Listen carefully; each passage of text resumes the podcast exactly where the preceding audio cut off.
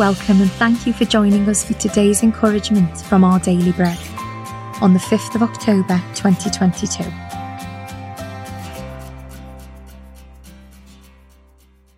The Bible reading today is Job chapter 1, verses 13 to 22. One day when Job's sons and daughters were feasting and drinking wine at the eldest brother's house, a messenger came to Job and said, The oxen were ploughing and the donkeys were grazing nearby, and the Sabeans attacked and made off with them.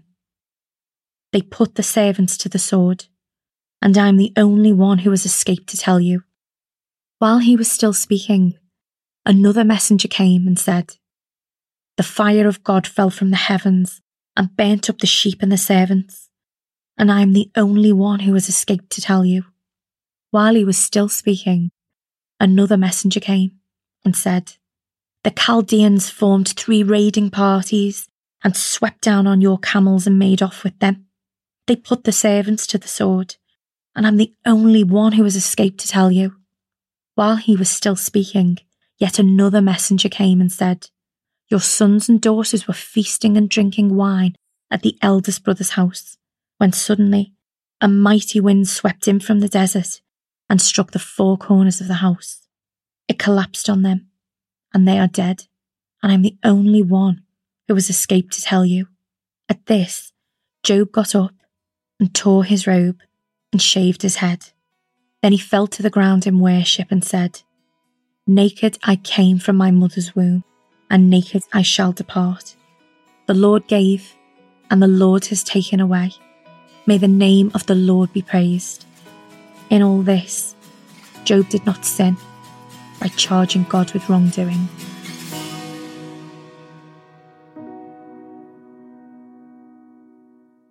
Today's article, titled Grieving and Grateful, was written by Xochitl Dixon. After my mum died, one of her fellow cancer patients approached me. Your mum was so kind to me, she said, sobbing. I'm sorry she died instead of me. My mum loved you, I said. We prayed God would let you see your boys grow up. Holding her hands, I wept with her and asked God to help her grieve peacefully. I also thanked Him for her remission that allowed her to continue loving her husband and two growing children. The Bible reveals the complexity of grief when Job lost almost everything, including all of his children.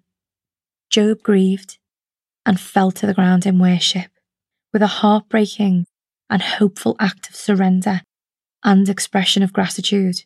He declared, The Lord gave and the Lord has taken away. May the name of the Lord be praised.